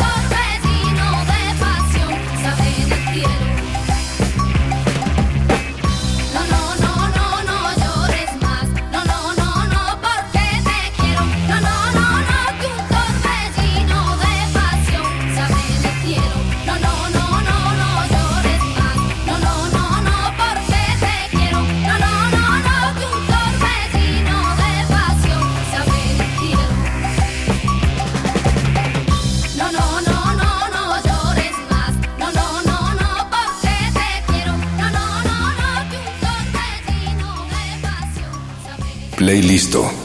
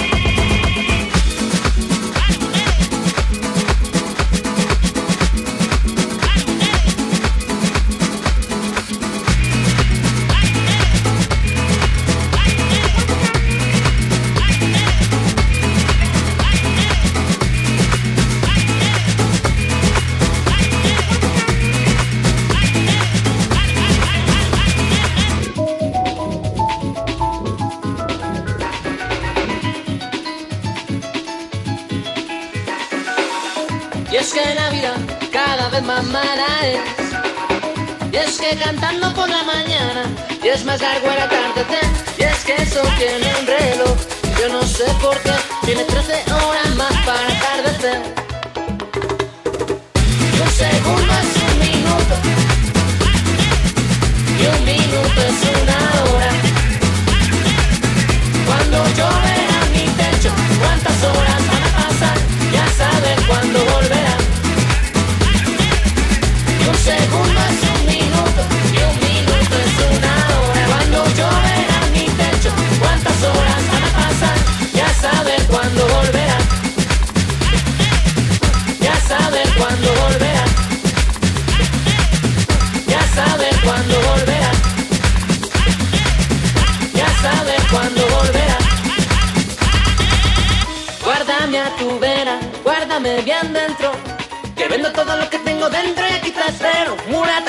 Esa que mata en el mundo huaca.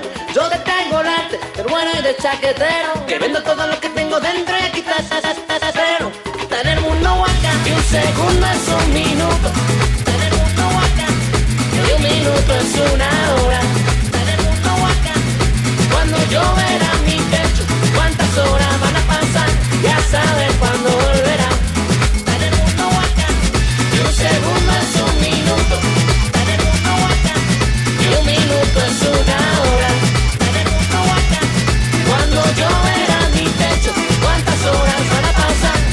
saber cuándo volver.